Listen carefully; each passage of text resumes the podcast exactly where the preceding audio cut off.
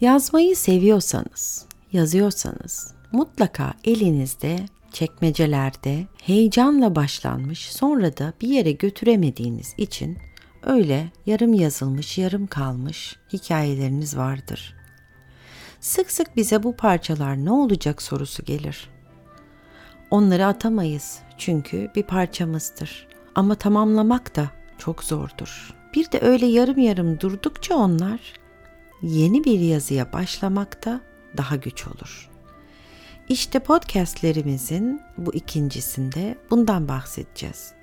Kitap yazma ayı bittiğinde geliştirici editörlerimizden ve hocalarımızdan Duygu Karataş ve Behiye Malkoç'la bu parça yazıları konuşacağız. Tamamlanmalı mı, tamamlanmamalı mı? Ne amaca hizmet ediyor bunlar? Onları konuşacağız.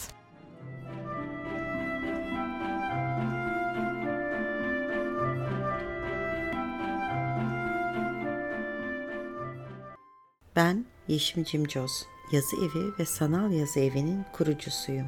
40 yıldır yazıyorum, 20 yıldır da yazmak isteyenlerle çalışıyorum. Hoş geldiniz. İlk defa bu kadar aktif, bu kadar insanların süreci tamamladığı, keyifle tamamladıkları bir e, kitap yazmayı yaptık. Pandeminin mutlaka etkisi vardır. Yani evde olmanın ve ayrıca da bir çıkış, bir ifade etme şeysi arayışı içinde olmanın. Adını roman koymadığımız içinde bir etki vardır. İçinde her tür çalışma yapma imkanı da vardır. Hı hı. Şimdi bu insanlar, bizler e, parça parça yazılar yazdık. Ve biz dedik ki hiçbir şeye takılma, canın ne istiyorsa öyle yaz. Şimdi bu parçalar ne olacak diyorlar. Ee, bununla ilgili siz ne düşünüyorsunuz? Benim fikirlerim var ama siz böyle bir sürü parça mesela Duygu'yla ben ilk tanıştığımda aynen bu soruyla gelmişti. Bu parçalar ne olacak ne demişti. Olacak? ne düşünüyorsunuz? Bu parçalar ne oluyor? Nasıl oluyor? Önemli mi bunlar? Bunlarla bir şey yapmak gerekiyor mu?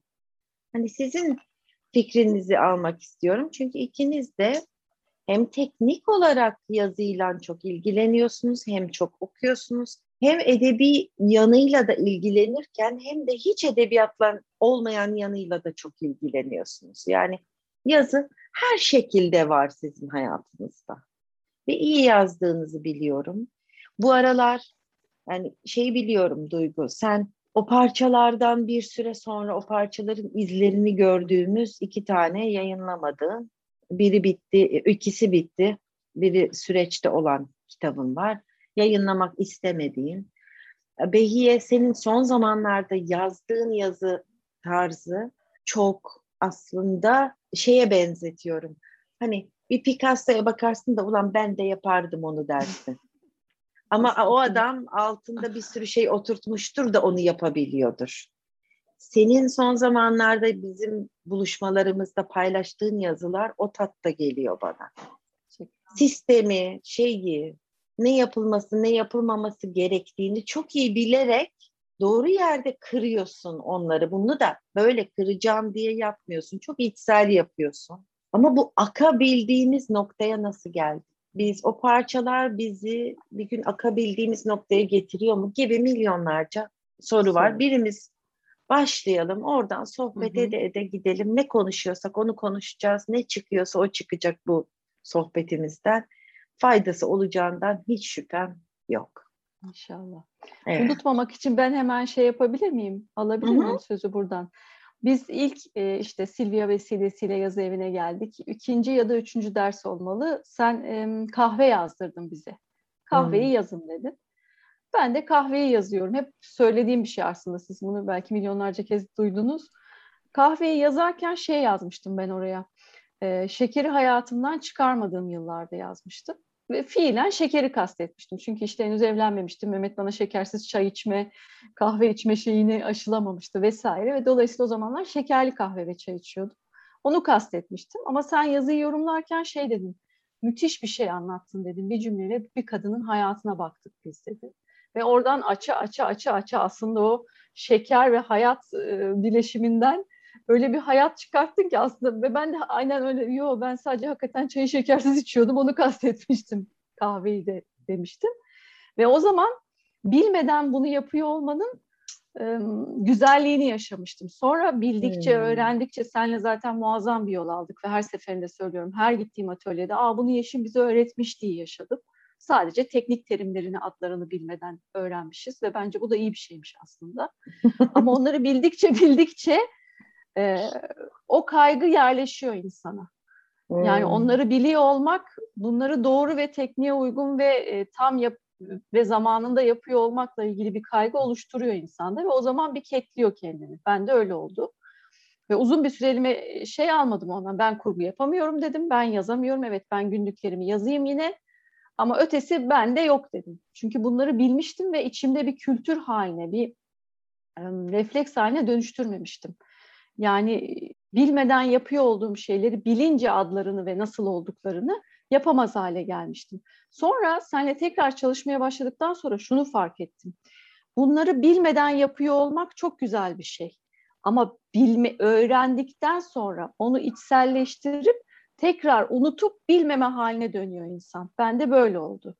Ve o zaman tekrar işte bu yazılar çıkmaya başladı. Çünkü artık evet bunlar bu şekilde yapıldığında böyle oluyor. Bunun adı bu metafor oluyor. İşte ne bileyim motif oluyor. İşte neyse yani şu teknikte yazmak oluyor. Ama yazarken bunların hiçbiri aklıma gelmiyor. Yani işte çok gün, günlük bir şey yaparken aklıma şu an gelmiyor. O kadar diş fırçalarken alıyoruz fırçayı işte macunu koyuyoruz, fırçalıyoruz ve bunun teknik şeylerini bilmiyoruz. Teknik adlarını, detaylarını vesaire ve refleksif olarak yapıyoruz ya da işte yemek aşamalarında. Şeyler aklımıza gelmiyor. Bunun gibi bir refleks haline dönüştüğü an tekrar yazı bende geri geldi. Hmm. Ve dedim ki evet bilmeden başlamak adına yetenekte, çabayla oluşturulan şeyde ne dersen de orada bir bir şey oluyor. Onu bilgiyle taçlandırıp etrafını e, ağaçlandırıp yeşertip sonra onları yeşerttiğini unuttuğun zaman ve bunu onun için yap, yapıp e, belki biraz aşmış bir terim olacak ama tribüne oynamadan sadece kendin için yapma aşamasına gelip yine refleks haline dönüştürdüğünde akıyor. Ve ne olur bundan diye bir kaygı düşü, kaygıyla yazmıyorum mesela. Ama dönüp baktığımda özellikle senin bu ay için kurduğun alıştırmalara baktığımda her birinin ucundan tutup bir öykü işte Nur'un yazılarında da öyle işte hepimizin yazılarında öyle bir öyküye de dönüşebilir bir romana da gidebilir ne bileyim bir de, deneme kitabı olacak şeyde e, derinlikte şeyler çıkıyor konular çıkıyor ama bunların kaygısında olmadığımız için de orada o malzemeler duruyor çekip içinden bir tanesini alıp dönüştürebileceğimi görüyorum işte miras kitabında gördüğümüz gibi şimdi benim biraz ona kayıyor yazım o gerçek edebiyat mı dediği e, yazarın ve diyorum ki evet burada bir şey yok, katmanlı bir derinlikli bir roman anladığımız anlamda şeyi yok, yapısı yok. Ama buradan bir yere gider mi? Gider. Gitsin mi? Şu an hiç umurumda değil çünkü bana çok iyi geliyor. Ve herhalde önce kendin iyileşiyorsun bu anlamda yazının dışına çıkarak kendine bakıyorsun. Sonrasında bunlar daha teknik ve tezgaha konur yazılar haline geliyor. Benim için böyle yani. Süper bu teknik kısımla ilgili söylediğin şeye çok katılıyorum aslında Beyiye. Ee, Yani teknik beni hep çok germiştir. Bunu ben her zaman söylüyorum. Ee, ama şeyi fark ettiğim noktada çok iyi hissetmişimdir. Yani teknik dediğimiz şeyleri aslında mesela ben kendim okuyarak ve yazarak bir şekilde içselleştirmişim bunları. Adlarını bilmiyorum. Ya da adlarını ayrıca açıp gidip bir yerde öğrenebilirim. Daha detaylı da okuyabilirim. Bir sürü e, kaynak var ama e, bana onları bilmemek her zaman iyi geldi. Yani içgüdüsel olarak e, bunu hissetmek, ne yapıldığını tespit edebilirim ama belki onu teknik terimle anlamak bana iyi geliyor yazı sürecinde. Yani o zaman daha akışta kalabiliyorum. Belki de e, hani hele bir de editör vasfını aldıktan sonra onu arkada bırakabilmek e, çok büyük bir adım gerçekten de. Yani o, o onun katkısı olmuştur diye düşünüyorum sana kesinlikle. E, ben kendim bir şey söyleyebilirim. Yani ben hep, hep parça parça şeyler yazdım. Yani e, birbiriyle bazen ilgili, bazen ilgisiz. E, ama Yeşim senin ilk tanıştığımız zaman e, bir hani yazar tıkanması dedikleri şeyi yaşamıştı. E, ve iki sene sürmüştü. Hiç unutmuyorum. Yani kalemi elime alıp tek bir e, kelime bile yazamadım. Bir iki sene geçirmiştim. Ve çok acı vermişti. Yani o o çok büyük bir ızdıraptı. E, böyle hep anlatırım. Burama kadar böyle doluyum, hissedebiliyorum. Sanki ağzımı açacağım, dökülecekler ama dökemiyorum. Ee, sonra o tıkanıklığı beraber açmıştık seninle beraber. Yani hani e, bana hani yazdığım şeyi olduğu gibi kabul etmeyi. Bu da var çünkü yani yazdığımız şeyi bir şey yapmak, hmm. bir şekle sokmak o kadar büyük bir gaye haline geliyor ki belli bir yerden sonra. E, o beni çok demek ki gelmişti. Ondan sonra senin o yolculukta çok keyifle yol aldım ve şeyi fark ettim. Ya yazmak, ben bunu kendim e, keyif için yapıyorum. Yani ben bunu kendim için yapıyorum. Ve buradan e, haz almayı bıraktığım dakikada e, beyin dediği gibi bir editoryal bir şey girebilir. İşte bambaşka sıkıntılar girebilir. Şunu yazmalıyım, bunu yapmalıyım, oldular, olmadılar, performans kaygıları. Onlar müthiş devrede oluyorlar. O yüzden ben yazdığımı olduğu gibi kabul etmeyi öğrendim bu sürecin içerisinde. Yani ben buyum, bugün bunu yazdım e, ve hemen onu bir yere bağlamaya çalışmamak. Yani biraz e, sabırlı olmak diye düşünüyorum ben. Çünkü ben kendi geçmişime bakınca aslında ben çevir döndür aynı konuları kaç defa yazmaya niyet etmişim. Kendi otobiyografik meselem olduğu için de bunu bir almışım, yazmışım, bırakmışım. Neden? Çünkü kendimce e, hoşuma gitmeyen ya da canımı yakan bir yere gidince vazgeçmişim. İki sene geçmiş. Demek ki bu alttan alta çalışan bir meseleymiş. Yeniden aynı yere gelmişim. Yeniden yazmışım. Yeniden parçalar. Yine bırakmışım. E, dolayısıyla ben e, şeyi tercih ediyorum. Yani bu parçalar benim parçalarım. Bir şey olur mu diye düşününce ben e, geriliyorum. Onun yerine hani Onları olduğu gibi önce bırakmayı ama sonrasında yani üzerinden biraz zaman geçtikten sonra çünkü benim de e, ilk romanı yazma şeyin ihtiyacım öyle doğmuştu. Hiç unutmuyorum bir sarı defterim vardı. E, yine e, seninle çalışırken yazdıklarım vardı. Ve bir yerde sen bana bir öneride bulunmuştun. Bak Duygu bir yere geldin. Burada neden bıraktığını ben biliyorum ama e, sen hani henüz onu bulmamış olabilirsin. Burada bırakıyorsun e, şöyle şöyle bir şey yapsam ne keyifli olurdu diye bir önerim vardı. E, ondan iki sene sonraydı sanıyorum. Bir gün ben evde oturup o sarı deftere, aa ne güzel de şeyler yazmışım, e, yazar e, şey mutluluğunda bakarken böyle aa falan diye diye. Bir anda senin notunu gördüm. E, benim için o notlar çok kıymetlidir. Yani kime okuduysam onların verdiği yorumları hemen devreye almam ama onları not alırım. Her zaman böyle yapmışımdır ve onları renkli kalemlerle alırım. Hep söylüyorum. Ve senin o notunu, renkli kalemle almış notunu görünce bir anda hiç bilgisayarda yazı yazmadığım halde, hep kalem kağıtta yazı yazan bir tip olduğum halde o anda bilgisayarı açıp ya evet ya Yeşil'in dediği gibi bir şey, şey e, yazsam diye başlayıp e, o romanın yolunu öyle açmışımdır mesela. E, o yüzden yani aslında e, bazı şeyler var biz tekrar tekrar yazıyoruz. Bazı şeyler var elimizde olmadan alttan alta her yazdığımıza sızlıyor. Ama o sızmaları biz o anda görmüyoruz ki. Yani ben de görmüyordum. Belki bir başkası görebilir bunu ama insan kendi çok zor görüyor kendi yazısını. Dolayısıyla ben biraz sabırlı olmak, yani o parçaları hemen bir yere enjekte edeyim, onu bir yere yapıştırayım, onu buna tutturayım gibi bir e, gayret içinde, yani çok da suni bir çabayla değil de biraz zamana bırakarak ama ara ara onlara dönüp okumalar yaparak yani ne benim o alttan alta benim kafamı meşgul eden meselenin ne olduğunu yoklamaya çalışarak okumayı ben kesinlikle öneririm. Yani benim e, neredeyse yazdıklarım ikisi de e, bu şekilde e, başladı akmaya. Şey, e, mesela şöyle bir düşünüyorum ben şimdi bu kitap yazma ayını ilk yapan, ilk yapıyor olsam dediğin gibi o bittiğinde elimdekileri kesinlikle e, bir şekle sokmam gerekiyor duygusunu yaşardım.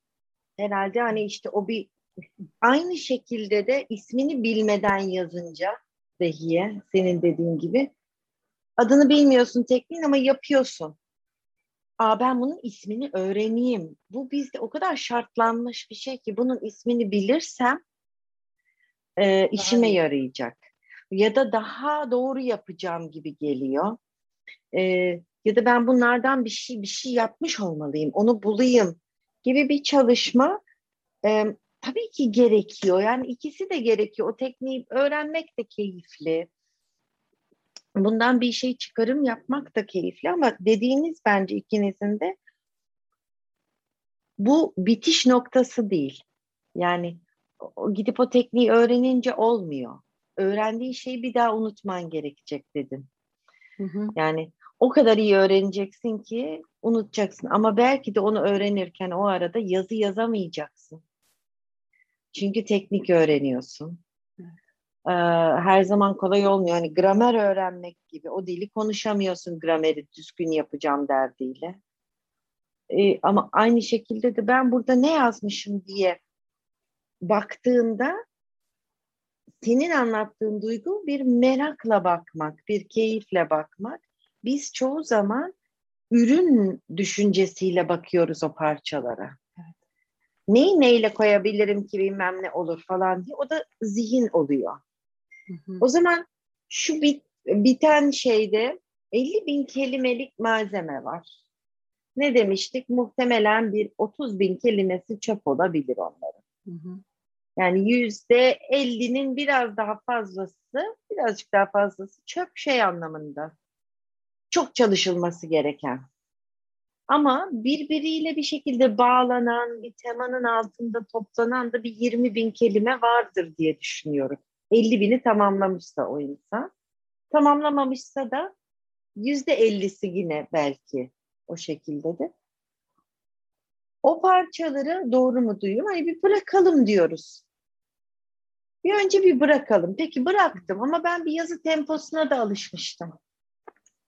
Ben yazmaya da alıştım. 1667 kelime yazmayacağım belki devamında. Ama e, günde 500 kelime yazmayı kafaya koydum. Ne yazacağım? Ben şimdi onlara da bakmam yasak. Öyle dedin, dedik biz. Hani bakma bir bırak bir ben diyorum hani demlensin. bırakın bir en azından bir hafta, on gün bir demlensin diye. E ben ne yazacağım o zamana gelirsek? E, yazıyor. Şimdi onları demlenmeye bırakırken bir yandan da yazıyorsam aslında yanlış bir şey yapmıyor muyum? Bu kadar detay soracaklarını biliyorum. Bir sürü Hı-hı. insanın kafasında bu detayların olacağını biliyorum. Ne diyorsunuz? Yani ben olsam şimdi mevcut çalışmam zaten hani Duygu'yla ve senle konuştuğumuzda mirastan, miras kitabından yola çıkarak ve işte benim o son zamanda ailemle ilgili yaşadıklarımdan yola çıkarak bu yılki roman ayı böyle bir şekle büründü benim yazılarımda. Ve buradan bakarak yani o atölyeye katılan bir katılımcı gözüyle bakarak söyleyecek olursam ben sürdüreceğim yazmayı. Yazdıklarıma dönüp bakmayacağım o süreçtekilere ama aynı tonda yazmayı sürdüreceğim bana çünkü çok iyi geliyor. Ama Sadece, sen 1667'yi tutturma derdinde de değildin. Süreçte değildim kalma tuttu. derdindeydin. Evet süreçte kalma derdindeydim ve tuttu ama başında ha. ben nedenimi çok iyi koydum. Yani tutmaya yaklaştı diyeyim daha doğrusu. E, çünkü bir buçuk defter falan oldu şeyi. Tahminim şeydir yani e, şimdi çok afaki konuşmuyorum ama geçmiştir diye tahmin ediyorum. Yaklaşmıştır diye tahmin ediyorum. Ama başında ben nedenimi çok iyi koydum. Biraz burada bu ikisi birbiriyle elintili gibi geliyor bana. Bilmiyorum siz ne düşünürsünüz ama neden evet. ben bu ayda vardım? Neden bunları yazıyorum? Ya da bütünde de öyle belki mikroda burada öyle ama onu saptamak çok kolaylaştıracak o zaman. Bu parçalarla ne yapacağımı da kolaylaştıracak. Neden yazıyorumu da ve ne yazacağımı da kolaylaştıracak belki. Çünkü şu an ben amacımı ve şeyimi biliyorum ve o bana iyi gelen kısmını da bildiğim için sürdüreceğim. Dönüp onlara bakmayacağım. Orada da iyi malzemeler hani sizin de motivasyonunuzla olduğunu düşünüyorum. E ben de bakıyorum ehven işler o zaman... şeyler var. Ama hiç onlara bakmayacağım belki. Deneme, roman ne çıkar bilmiyorum ama devamını getireceğim belki ben bu sürecin. Çok önemli bir şey daha atladığımızı fark ettim. Belki de şimdi hani bu kitap yazmayı da kimseyi okumuyorduk. Belki şimdi Hı-hı parça yazılarımızı sağlam güzel bir yazı grubu siteden edinsek 3-5 kişi. Olabilir. birbirimize okuyarak gitsek böyle bir süreç de olabilir değil mi şimdi? Evet. Olabilir. Ben benim en çok sevdiğim şey bu. Yani sen zaten yakından biliyorsun. Yani ben yazı ritmimi böyle oluşturuyorum. Yani eleştiri almayı ve eleştiri vermeyi öğrendikten sonra yapıcı eleştiri babında söyleyeyim. Mesela beni besliyor. Kesinlikle besliyor. Yani hani güvendiğim ve hani yorumuna ihtiyaç duyduğum küçük bir grubun içerisinde olmak bana çok çok iyi geliyor. Çünkü e, oradan bana bir öneriyle gelebilir. Yani şunu çok aç, ay şunu çok merak ettim biraz açsam desek de birisi o benim için bir tetik. Mesela ben e, kitap yazma ayına birebir katılmıyorum. E, ama hani benim zaten herkesin yazı süreci farklı. Katılamıyorum daha doğrusu. Yani benim aslında öyle bir lüksüm yok maalesef. E, ama e, neticede ben de o parti parti şeylerden okuduğum zaman evet yani şunu çok merak ettik denildiği zaman bile o benim için bir kapı açıyor. Hmm. Belki şimdi o açtıkları kapıları yani onlar dursun yerinde. Ha, hani belki onlardan çıkabilecek yol, oradan yola çıkarak e, belki yapılabilecek yeni bir yazı, e, yeni bir yolculuk açılabilir ve onu bazen insan dediğim gibi kendi kendine göremiyor. Ben e, kendi yazıma körüm diyorum mesela. Hakikaten yazıyorum. Okuduğum zaman da e, yani hiç an, algılamıyorum nerenin aksadığını ama bunu bana birisi söylediği zaman çok hoşuma gidiyor. Yani buna açıksa insan hani bunu e, idare ederim ben hem yorum almaktan hoşlanırım hem de yorum vermekten hoşlanırım diyorsa bence bir grup enerjisi müthiş besleyici oluyor. E, o zaman da e, dediğin gibi onu okurken de not almak. Hani insanların dediğine yorum hemen yapıp ben şimdi bak bunu açıklayayım sana şurasını şöyle burası böyle demeden sessizce dinleyip herkesin dediği bana dokunan, önemli hissettiğim, e, sinirime giden, hoşuma giden ne kadar yorum varsa hepsini not edip teşekkür edip orada bırakmak değil mi? Bir o yorumların da sinmesine izin vermek. Bir de ben şeye de inanıyorum. Yani yorum o an hani hemen sizin alıp bir şey yapmanızı gerektiren e, bir enstrüman değil bence. Yani onu duymak birincisi, kesinlikle dinlemek. Hani sen senden öyle gördüm ve öğrendim. E, derdim ki ben hani o anda yani yazıyı korumak ya da açıklama yapmak babında konuşmuyor, konuşmazdık. O yüzden yorumları alırdık ve ben onları yazardım. Evet bazıları hiç kafama uymazdı. Yani e, bana o an uymazdı ama ben yine de not alırdım mesela. Bunun evet. da çok faydasını gördüm. Çünkü ilk zamanlarda yorumu açıklığımız da çok farklı hepimizin. Yani bazen e, çok içimizden çıkardığımız yazılarda ben kırılgan olduğumuzu düşünüyorum. Ve oradan ani bir yorum aldığımız zaman da bir an e, yani o hani istek uçup gidebiliyor.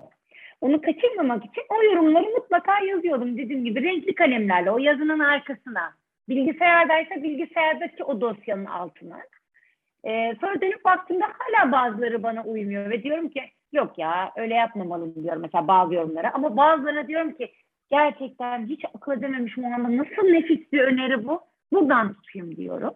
Çünkü bazen gerçekten insan kendisini e, o şeyleri yakalayamıyor. E, ipuçlarını bulamıyor yani. O yüzden ben açıkçası bilmiyorum. Benim bana çok iyi gelen bir e, sistem bu. Yani grupla e, yorum alarak, yorum vererek yapmak e, yazı sürecini yönetmek bana çok iyi gelen sistem. Peki mesela evet. bir arkadaş bulmak istiyorsa bir birisi sitede. Yazı grubu oluşturmak istiyor. Neye önem vermeli sizce? Yani bu yazı gruplarımızın nesi iyi geliyor? Yani biz seçiyoruz kime okuyacağımızı, kimle beraber olacağımızı. Ee, bunu da yapmalıyız diye düşünüyorum.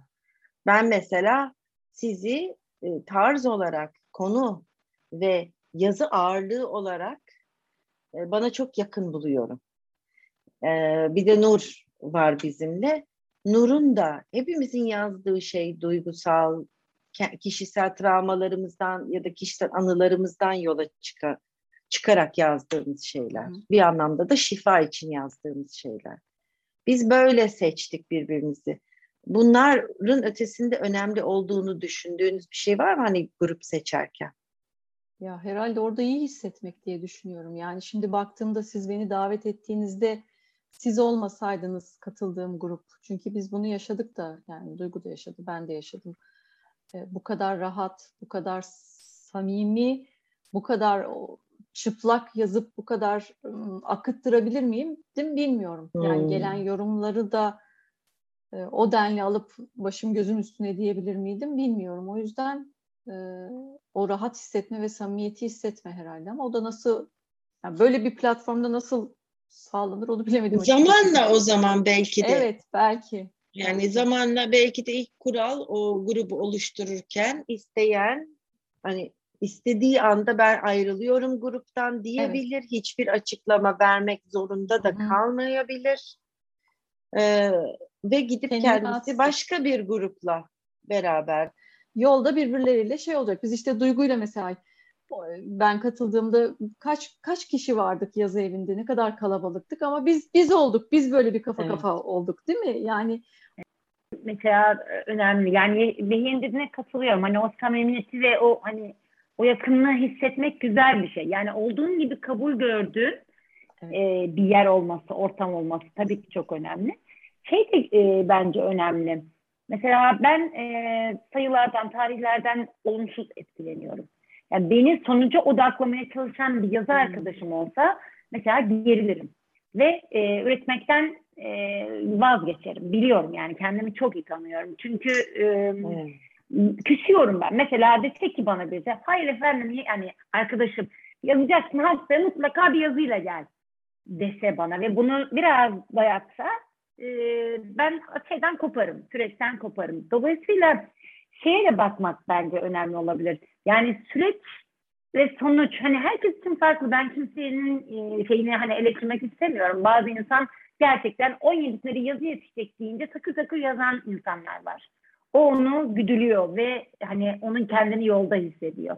Ama bazı insanlar da o 17'sine duyunca benim gibi kitlenebilir. Dolayısıyla bence buna da bakmak önemli olabilir. O yazı hani e, grubu ya da kimle olabilirim, kimle hani e, bunu sürdürebilirim derken e, mesela ben süreçteyim, hiçbir e, şeyim de yok. Hani atıyorum sonuçla birebir ilgim yok ama sonuç gelirse ne hala kucağıma açarım evet. e, düşüncesindeyim. Böyle düşünen birisiyle e, daha verimli olabiliyorum mesela. Çok güzel. Ama işte bunu da dediğimiz gibi o kap gel tarzı Yolda. bir şeyde yakalarsın. Evet. Ha, yani bunu o mesela o yazınızı getirin okuyalım yorumlayalım dediğimiz e, bizim yürüttüğümüz gönüllülerle yürüttüğümüz Hı-hı. çalışmada bu esneklik olamaz. Birisi yoksa sürekli gelip sadece yorum yapar kendisi yazısını getirmez. Evet. Bu dediğin şey güvenden oluşuyor. Hmm. Güven ve o insanla aynı ortamda olmaya devam etme arzundan oluşuyor. Hı hı. Ee, bir de biliyorsun yazmaz yazmaz ama bu sonunda yazar. Hani nefes almaya ihtiyacın olduğunu biz hep biliyorduk çünkü bizim de ihtiyacımız oluyordu.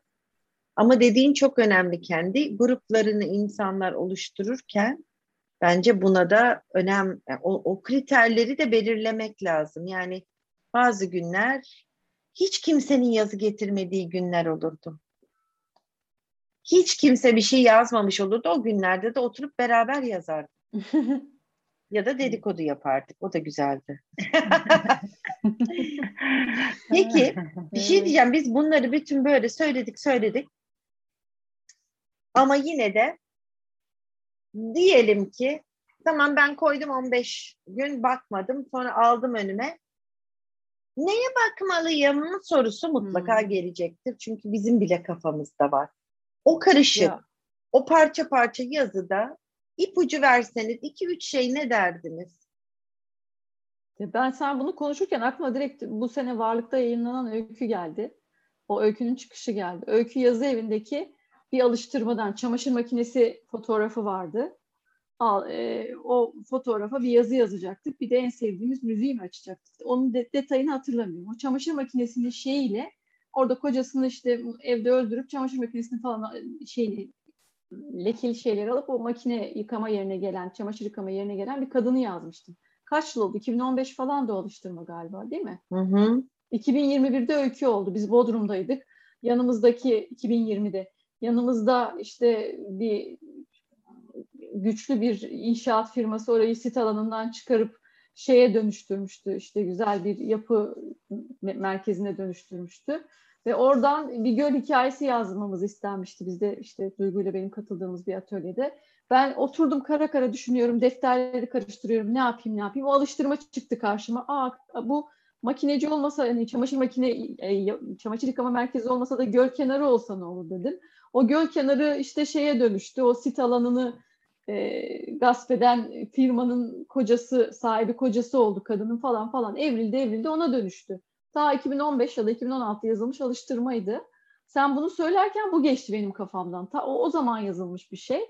Ve vakti gelince hani bunu Nasıl, Ama kayıt tutmuşsun. Bunu, kayıt tutmak ha, defterde gerekiyor. vardı. Evet. Defter, Ve geri gidip da var zaten. Gerekiyor. Evet işte böyle bir şey olduğunda bir şey dürtecek mutlaka onlar. İşte bizi atölye dürttü diyelim hani bir göl öyküsü Hayır, yazma zaman... ödevi vardı. Bir şey dürtüyor işte yani hani gün, söylenen söz cisimleniyor ya. O cisim bir yerde artık belki daha bir büyük büyük bir şeye hacme kavuşmak istiyor. Bilmiyorum ki bunun net cevabını ama desek, sen söylerken bu geldi benim aklıma mesela. Okey. O zaman şöyle bir ipucu versek.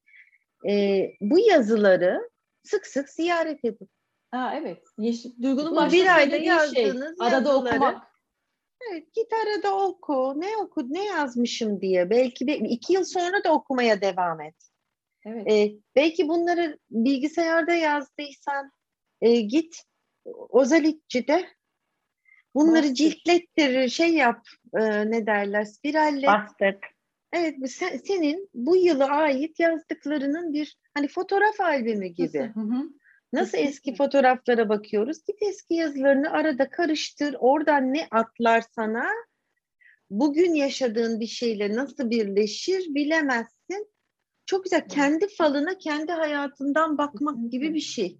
Kesinlikle. Ay süper, süper. Bunun söylediği bu. çok doğru. O yüzden arada gidip ziyaret etmek gerçekten çok değerli. Şey de e, yani bana şu da iyi geliyor mesela. Hangi kelimeleri çok tekrar etmişim?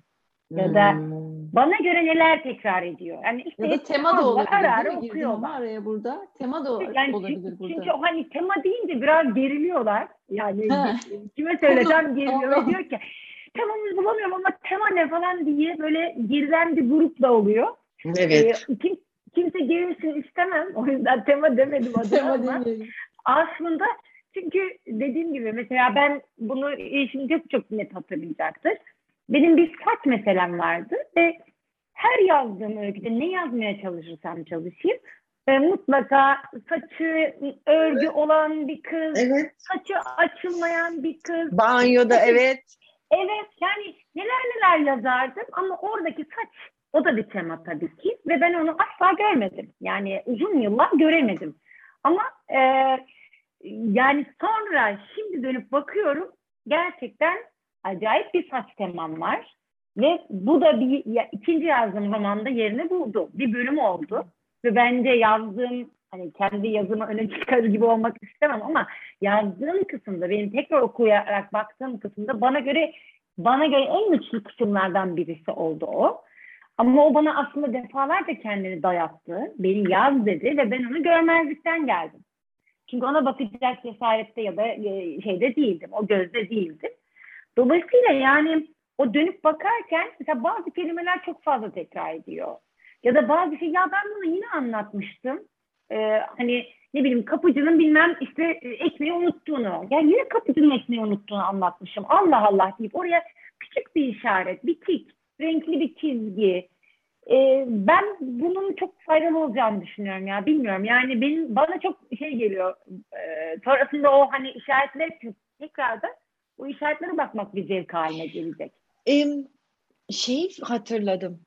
Benim de e, romanı baya böyle hani işte 120 bin kelime mi ne vardı da ben ondan sonra onu 5 bin kelimeye indirip gerisini de çöpe hmm. atacaktım da terapist dedi ki bana atmadan önce bir okusanız falan dedi. Hmm, evet. Ve şu soruları kendime sormuştum. Madem dedim roman olarak okuyacağım. Şimdi artık atmaya da karar vermişim ya kafamda. Ee, ben nasıl insanlar koymuşum buraya? Ben ne tür mekanlar koymuşum buraya? Bu insanlar Nerelerde dolanıyorlar? İçeride mi dışarıda mı? Anlattığım şeylerde ne olacak? Bir insan olacak, bir mekan olacak, bir eylem olacak. Ve e, ne, neleri koymuşum? Hangi objeler sürekli var? Böyle bakarken ay nasıl bütün kadınları despot yapmışım, bütün adamları pısırık yapmışım. Bir dehşetle Aa, ben ne yapmışım falan diye baktığımı hatırlıyorum. Ee, evet evet belki de bilinçli de bakılabilir ya da dediğin gibi sadece okuyup okuyup birden aa olabilir beyi hani böyle bir şey yazmışım. Kayıt tutmak ve onlara bakmak. Evet evet. Yani o sonra çünkü o kuş bakışı gö- görmek hemen olmuyor. Yani evet. yazının içinde kaybolmak dediğimiz şey. Yani yazdığınızda sıcakken kayboluyorsunuz. Orada başka Aynen. bir şeyle ilgileniyorsunuz. Ama sonra o parçalara bakarken bir yerden sonra o kuş bakışı görüş geliyor. Yani ben hani okurken de yapıyorum mesela. E, şimdi bir üçüncü defa okuyorum bu masterclass'ta e, şey, kullandığımız kitabı. Mesela üçüncü okumada şey fark ettim. Bambaşka bir böyle tepeden bir şey görüyormuşum gibi oldu ve dedim ki Allah Allah dur bakayım nereye geldik falan oldum. Çok da heyecan verdi bana. Yani defalarca okumuş olmama rağmen bambaşka detayların içinde kaybolarak gelmişim ve şimdi o tepeden bakmak bana çok iyi geldi mesela. Yani bu da hani tekrar okuyarak olabilecek bir şey belki kendi yazdıklarını da insanın bir yerden sonra o tepeden bakışı elde edecek kadar tekrar tekrar ziyaret etmesi iyi olabilir ya. Um, o zaman toparlamak için diyorum ki şöyle diyebiliriz. Bu um, yazdıklarını Behiye senin gibi Hı-hı. devam etmeye eden bir şeyin içindeyse insanlar hiç durmasınlar. Belki 1667 olmaz da Hani ne oluyorsa mesela Aysim şu anda bin kelime e, o civarında yazıyorum diyor. E, oysa o, onu yazıyorsa orada kalmak. Ama yazdığın konuyu devam et. Ama sen dağınık yazdığın bir konun da yoksa bunu bir defter yap. Bu Ağustos defteriydi de kenara koy. Aynı şekilde yeniden devam et yazmaya. Yine o 1667'yi hedefleyerek değil de istikrarlı bir şekilde en azından aklında hep bugün yaz, yazacak bir zaman yakalıyor muyum diye bakıp şey yapmak. O arada da Ağustos'ta yazdıkların demlenir. Belki bir 15 gün, belki bir 20 gün sonra gider onları karıştırıp arada oku, onları okumayı da hayatının bir parçası yaparsın. Tekrar tekrar okursun ki okuş bakışını yakalamak için ya da bilmek için orada o var diye belki iki sene sonra bir şey yazacağın zaman aa orada o vardı deyip yakalayabilirsin. Değil mi? Evet. Kesinlikle. Şimdi sen söylerken mesela ben şu bu ayki çalışmama baktığımda şey yapmak istiyorum. Şu an düşündüm bunu. Bir kavram defteri. Çünkü ha. kavram çıktı ortaya. Ee, süreçteyken de yapabilirim mesela. Orada duygunun dediğinden yola çıkarak onu da birleştirerek kavram, kelime e, ya da bana oradan bakan bir şey, orada bir, bir şey oluyor ya adını bilmiyorum ne oldu ama burada bir şey var. Buraya bak, burayı tekrar yaz, burayı aç. Evet. Kurgu ya da kurgu dışı. Hoş bana kalırsa deneme de kurgu bir yazı türü ama e, oradan onları görebilmek açısından ben ben de neler olmuş ortaya çıkmış bu şeyle süreçte yazı ayında kitap yazma ayında belki hani o hepsini ee, okumak zor olursa da onları bir kavram olarak karşımda görürsem bir fihrist olarak e, sonrasında dönüp bakıp da burada da bunu yapmışım alıp oradan çekip çıkarmak bana daha iyi gelecek sanki. Böyle bir şey yapmaya şu an karar verdim. E, yani bunları böyle dağınık bir yerde tutup her gün bir tane sepetten de çekebilir insan. Evet, rastsal. Bugün ne çıkıyor diye. Çünkü o, onun bile bir büyüsü vardır. Sana ihtiyacın olan şey çıkar oradan. Um, ya da basacaksak hani ozalitçide dediğimiz gibi önlü arkalı değil de tek sayfa bas, basmak iyi olur. Çünkü o zaman o boş sayfaya yanındaki boş Not sayfaya alır. o dediğiniz notları alabiliriz. Bunu yazmışım, bunu yapmışım diye. Hı hı. Süper. Evet, çok vaktinizi aldım. Yok estağfurullah. Estağfurullah. Ben mesela bir şey söyleyebilir miyim? Geçen sene Tabii. Dünya Ağrısı benle birlikte Bodrum'a gelmiş. Niye geldiğini hiç hatırlamıyorum. Çünkü o kitabı daha önce okudum.